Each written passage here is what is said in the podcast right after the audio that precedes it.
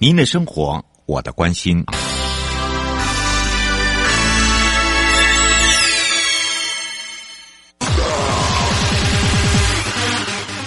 继续为您导航的是领航员悠悠。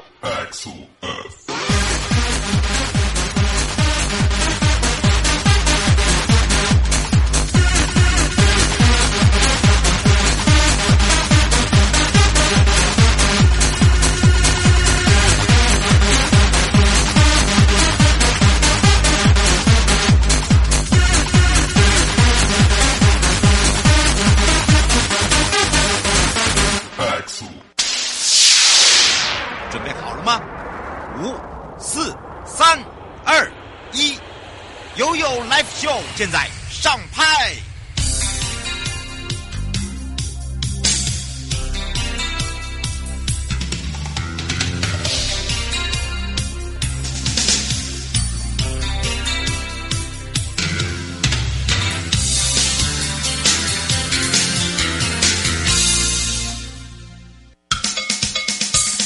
我跟你说，我跟你说了，我跟你说，我跟你说。七嘴八舌讲清楚，迎接你我他，快乐平安行，七嘴八舌讲清楚，乐活街道自在同行，悠悠美味同步带您一起快乐行。好的，在在上一集呢，我们陪伴大家是国立阳明交通大学运输与物流管理学系吴坤峰教授呢，陪伴大家聊聊现在很多地方正在推动的车道瘦身。那么当然也针对了车道瘦身，让大家更多的了解啊，知道车道瘦身是不会造成人的危险哦，包含了我们的这些乐龄族呢。呃，面对了一个道路环境之下哦，不管是行走或者是用路的话呢，影响到底有多大？那么当然我们要继续跟大家好好聊聊，我们也赶快来让吴坤峰教授跟大家打个招呼，哈喽。呃，主持人好，大家好。是，当然我们讲到哦，这上一集让大家聊得很开心之外，当然一听我听得好像意犹未尽，当然要继续来聊聊。哎，说到这个乐龄族啊，其实我们在上一集有讲到，呃，就是他们在使用道路上面呃面临到的一些问题啦。不过真的有一些建议跟加强道路工程的部分，还是要请教授要说明清楚，哎。是不是？是好、嗯，那这个我我觉得分主要就三个层面。嗯，第一个层面其实是刚刚一直提到的人行道，嗯、这个我也讲一个小故事。嗯，十年前我我父亲还在工作的时候，嗯，那时候我就问他说：“哎、欸，你比较喜欢可以路边停车还是人行道？”嗯、他想都不想，马上跟我说停车。好，那十年后我问他，他退休了。嗯，我我问他同样一个问题，你想要停车还是人行道？他想都不想，直接说我要人行道。为什么？嗯、我要牵孙子啊，哦、我要牵我要牵太太啊。嗯、然后他他不是那么在仰赖汽车了，哦、所以第一个是人行道，嗯、那第二个呢叫慢车道。嗯，因为我们的高龄者他呃乐龄者，他其实主要是活动都在家的附近。所以不管是机车、汽呃呃呃，不管是机车或者是脚踏车，嗯，或甚至有些像像我我我妈妈她她真脚她她她已经快需要使用代步器了，嗯，那或甚至有些地方没有人行道，它是有些，但是有些的有有些呃高龄者是坐轮椅的，对，但是没有慢车道去区隔它跟主要的车的车流的时候，对他们来讲其实是很危险。嗯，这个我相信。我妈妈用助行器就非常非常的危险，尤其过马路我会吓死大家哎、欸。对啊，对对对。那第三个其实就是路口，嗯、路口的左转的保护的时项，左转保护时项、嗯、是。那所以这样，这个其实就是在左转的时候，他因为他判断上会比较容易呃失误，所以进而发生事故。嗯，那所以如果我有一个保护时项，意思就是说我只有我这边是可以，就是箭头绿灯。嗯。那只有我这边可以左转，那对向的车是停下来的，所以这个时候大家都可以安全的左转。嗯，所以我想，我想在高龄社会里面，其实这个道路工程其实就是好治慢车道、人行道，我觉得这个是绝对是非常有需要的。嗯，这个我觉得这个教授建议真的很好哦，尤其是近年来发生，真的都是很多都是跟我们的乐龄族有相关的事故。好，尤其不是在路口啦，就像您刚才讲的左转弯啦，好，这个造成事故的东西这实在是太多了。哎，不过倒是哦，就是说怎么样来做一个安全性的设计，尤其是在路口上面，还有就是说他们在安全性的设计上面怎么样来去做一个沟通，我觉得沟通也很重要。哎，教授，不是每一位设计师或者是说在我们在设计或者在施工的呃中间，像现在还好啦，有一些这个县市政府他们有开始做所谓的 三 D 平面图，至少我们还可以修图那些，可是你不能要求是像一般都会地区，有些乡镇就没有办法做到这一点。欸，呃，我我我我是觉得我们已经往那个方向在动，嗯嗯，那但是这个这个其实是我们大学里面要再好好检讨一下，就就是我觉得我们呃，因为因为因为我们我我我们没有没有我我没有我们没有激发我们学生的热情，哦，就是对道路工程、交通工程的热情。像我们学校的学生都特别喜欢去我们的科学园区上班，他们都觉得做交通工程比较没兴趣。嗯，那那但是其实呃，另外一方面，其实我们的一些规范上的调整，其实也是最近几年才才比较有感觉是在动起来。嗯，就是就是我们很多的道路设计，其实呃，这个民众可能比较不知道，其实就是我们的道路设计或是交通工程，其实它都要照着规范走。哦，它还是有规范嘛，对不对？是是是，所以如果规范不改的话，嗯，我们是很民众有时候会很生气，他说你怎么可以这样设计？那那可是因为规范就是这样规范的。那为什么规范会那样规范？因为它有些规范它没有与时俱进，或者是说它的设计它没有再去更新，对，更新或者是精进。哦，那这一点我倒是希望，我倒是期待我们的政府部门，不管是交通部还是内政部营建署，嗯，就是在这些设计规范上面，应该要要要定期的去审视它，去调整它。嗯，我觉得定期很重要，哎，欸，我觉得真的定期，而且包含了人力部分的一个补足，你有没有觉得？呃，对啊，对啊，像真的真的，真这这，我我觉得这个，因为我我们系就很明显，嗯，我们顺便帮我们系打一个广告，哦，就是我们系其实在运输管理领域里面是全、嗯、全全国最好的，甚至是全亚洲最好的，哎，欸，真的。我有同学就在里面，所以特才会特别 Google 教授，然后呢才会发现教授，对啊，嗯，我我们我们系是非常杰出的，那那那那，所以在只要基本上只要能考得进来我们系啊，嗯，他通常有一半的有就是有一半的人会愿意，过去都有一半的人会愿意，就是就是就是去接着继续担任公务人员，就是考考高普考，是，那我们。只要考进来我们系，考高普考没有考不上的。哎，真的，我看到好多，哦。而且我们现在很多交通部，嗯，就交通部的次长、部长，部长也是我们也也是我们系的杰出系友啊。嗯，我们的杰出校友。嗯，就是我我们系有，我都觉得我们就是哪天我们交通运输罢工了，这台湾就不会动了。真的对哦，可能有一天哦，真的是这样哎，欸。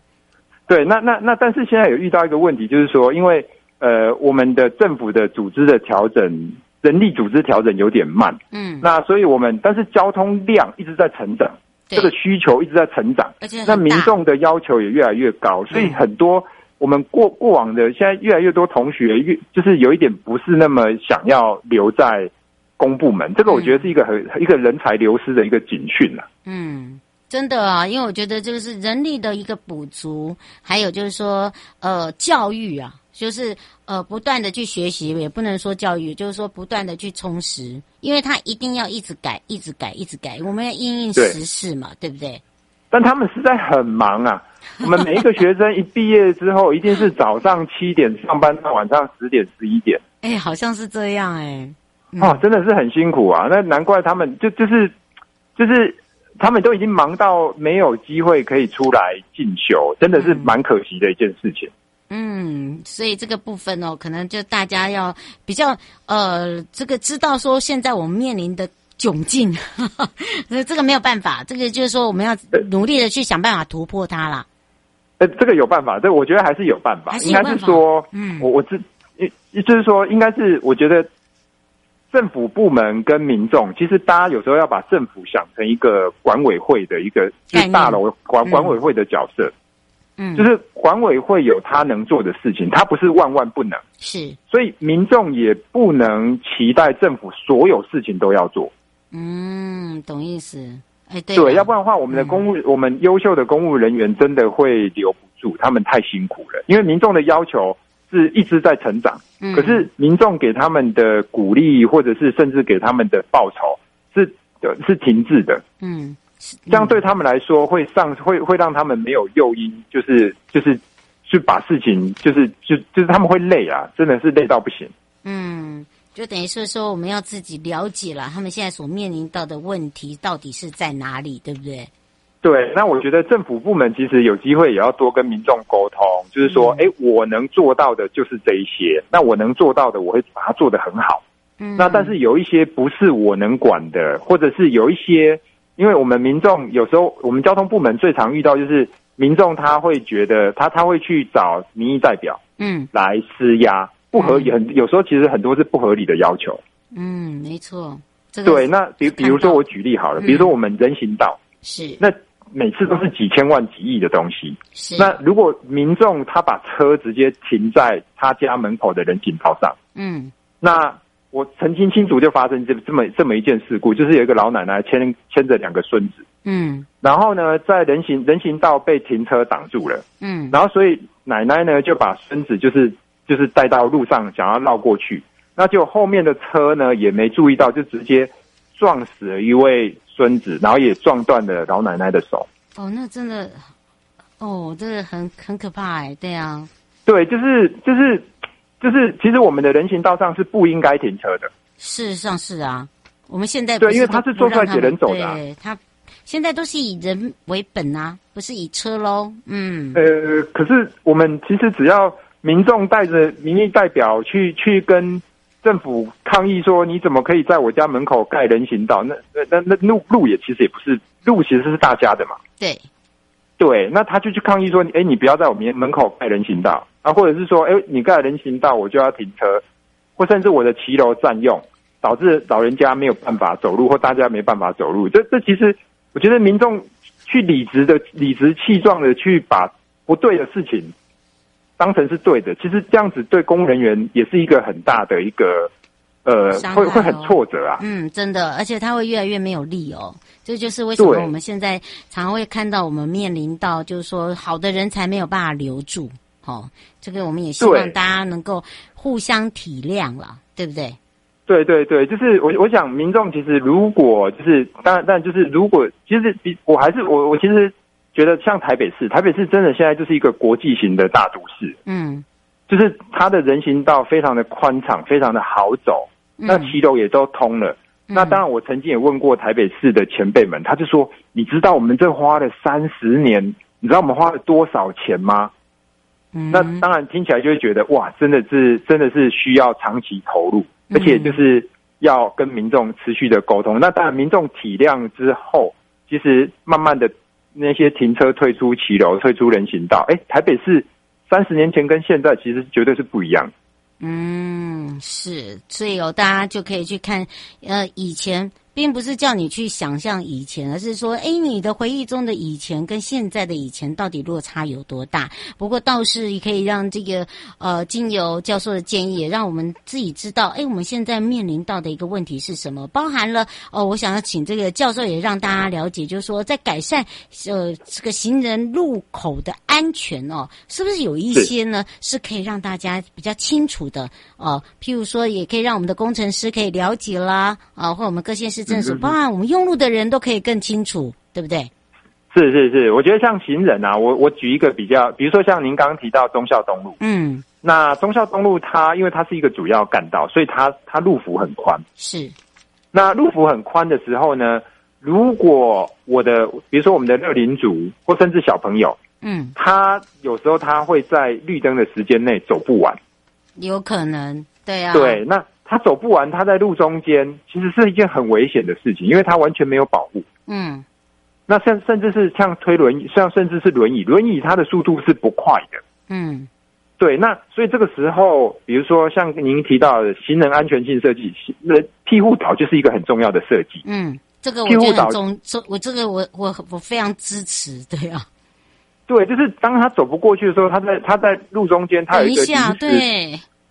对，它可以保护它。那然后再来行穿线的退缩，行穿线退缩意思是说，当我车辆在转向的时候，容易会有视线的阻碍。嗯，所以我的行川线稍微往路段中退退一点点，那它车辆会转正之后，然后才会看到，就会把那个视野就会变得很清楚，嗯，就会降低撞到行人的机会。那所以我我我这边也是希望跟各位听众呼吁一下，就是说一方面要能呃理解为什么要这样的设计，那一定会对大家造成一点点的不便，嗯，但是换来的其实是更多更多安全性的提升。嗯，是。那另外一个我想请教一下教授，还有就是现在我们常常会看到一个 三 D 斑马线，大家有时候会看不懂。嗯，这个是齁，我说不会看不懂，只要我们大家了解，绝对让你看得懂，而且是非常安全的。是，呃 ,三 D 的这个斑马线。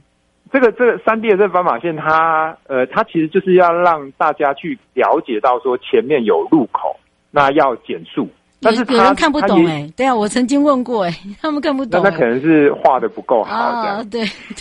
啊，对啦，对啦，对，这个这个应该这个也也是有可能的啦。不过就真的像教授讲的，真的他如果你看得懂的话，其实他蛮好用哎、欸。就是他他如果如果因为主要其实是要区分说哦前面有路口了该减速了，嗯，那但是但是当民众习惯之后就会发现说啊那个其实、就是、假的啦，对对对对，他觉得所以其实应该还是要呼吁大家。到了路口，因为台湾的人口是相当稠密的，嗯，那在路口很容易会碰到我们的行人，嗯、所以大家到了路口真的是停在开，嗯，特别是从巷弄出来的时候停在开，其实保护别人，那也让、嗯、也让自己免于就是造成别人的困扰。真的，就是尤其是在那个十字路口，或者是我们穿插路口啊，甚至我们到这个邻近小道的时候，路口你就是停。你看，你到国外你都可以减速慢行，你都可以停住然后再起步。在台湾也也可以落实这样，我相信慢慢来啦。呃，也不能说太慢，应该说哦，大家一起来。对对对对，希望希望我们很快就可以变成我们的这个整个安全的这个。这个用路环境是最后是不是也请教一下教授，就是我们的这个马路哦，我们常常会看到红绿灯啊，也是很多民众很头痛的一个问题啊。现在有很多的这个呃红绿灯都一直在改进啊，因为它可能依依照这个我们曾就这第一季讲的嘛，车道瘦身之后，它有很多呃路面也改哈，可能包含了我们的这个红绿灯也改。这个红绿灯的这个秒数会也会不会跟着这个而改，或者是它也是不是影响我们的塞车，或者是影响我们整个行车速度？是那个红绿灯的这个秒数，我我其实绝对是影响效率一个很大的关键。嗯，那那那那至于您问到说，就是、呃、对不起，因为我不是很确定您想要问说这一方面的，就是未来的。未来的规划，对，然后或者是他如果说规划下去的话，呃，是不是也是要让民众知道？不然的话，有时候会影响到他们的，譬如说上下班时间啦，或者是呃，这个影响到这个所谓的塞车啦，哦、呃，或者是停车时间都有可能呢、欸。是，那那这个我我分两个层面来说好了。嗯、第一第一个层面其实就是呃，其实我们在我我们要。其实我们目前台湾的耗控，这个叫耗资控制，其实已经做得非常的好了。嗯、其实坦白说，绝对是世界领先的。嗯，那但是为什么还是还是就是大家会觉得有点塞？嗯、那其实一方面其实跟我们的这个设施的投入，其实这是很有关系的。嗯，因为我要先能侦测到有多少台车嘛，是，或是有多少台车等在那里，嗯、我才可以去调我的耗资。但是我们交通里面这个钱是很少的啊。嗯，这个这个政府预算通常常常都编不太出来，就是一方面是这个硬体的这个这个投入，嗯，那第二方面其实又谈到了，其实就是民众对耗资，其实有些，比如说我们讲有些叫多时向耗资，嗯，就是说什么时候是，比如说绿灯箭头左转，那绿灯箭头直行，嗯、那民众有时候搞不清楚啊，为什么搞不清楚？其实跟我们有一个蛮跟我们目前一般民众终身免换照也有关系。哦，就是像像我当年在考驾照的时候，根本没有左转保护十项。哦、我我看到左转保护十项是我到美国念书的时候看到的。嗯，可是我们的民众他没有他没有接收资讯，就是一我们通常在换照的时候会会很快的跟民众更新，就是像我们的手机每个礼拜都要更新。嗯，但是我们我们驾驶人的那个很多的防御性的驾驶的知识或技能啊，或者是对道路的认识的这些，其实是。都没有在更新，都在定格，对啊，对，但是我们所以其实政府想要去采用新的科技，可是没有管道去跟民众说，哦，这个这个号字这代表什么意思？嗯，就没有，几乎是很难沟通的。嗯，所以我觉得这个一方面从第一个从就是政府要对这个的设施的投入要、嗯、要正视，那第二个其实就是我们要找到方法可以把新的资讯传递给用路人跟驾驶人。嗯，这也是哦。我们这两集里面呢，邀请国立阳明交通大学运输与物流管理学系吴坤峰教授呢，来空中陪伴我们大家这两集，让大家可以更多的了解，还有了解这个新的用词，以及呢，在整个道路上面的一些长知识。那当然，迎接你我他快乐平安行，七嘴八舌讲清楚，乐活街道自在同行。也要非常谢谢吴坤峰教授，我们就下次空中见哦。谢谢主持人，谢谢大家，拜拜，拜拜。拜拜，回来的时候继续悠悠宝贝啊。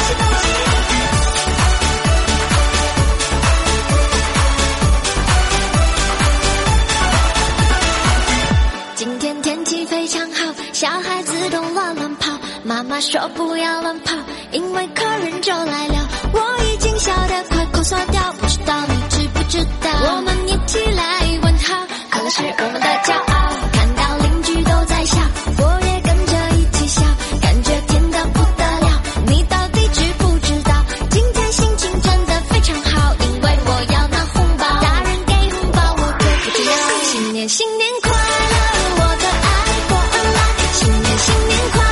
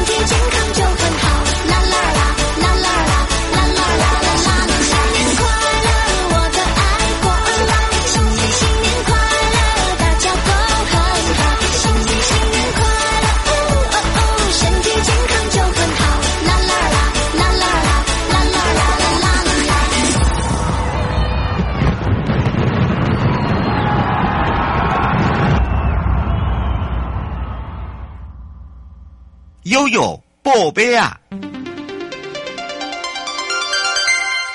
回到了悠悠宝贝啊，带大家来到了建筑管理组。去年呢，在十月十四号国内发生了城中城大楼的事故，造成严重的伤亡。为了避免这样的憾事再次发生，内政部及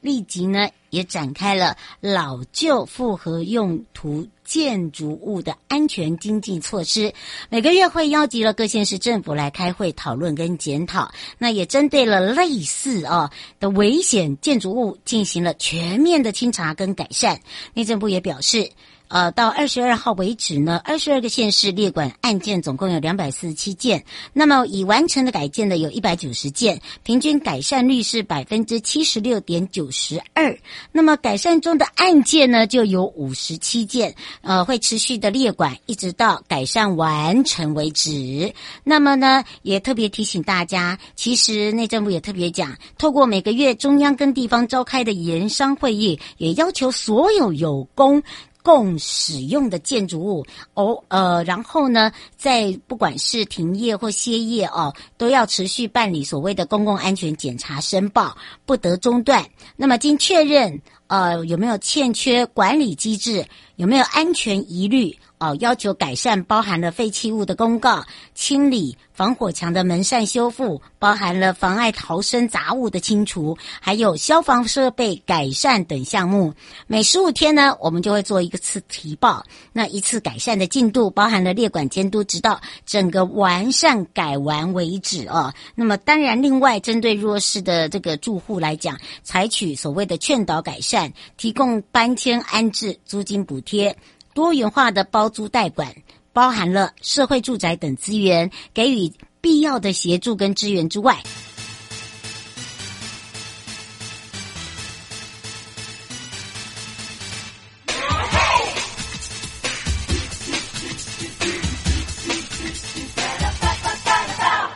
每条大街小巷，每个人的嘴里见面第一句话就是恭喜恭喜，恭喜恭喜恭喜你呀，恭喜恭喜恭喜你。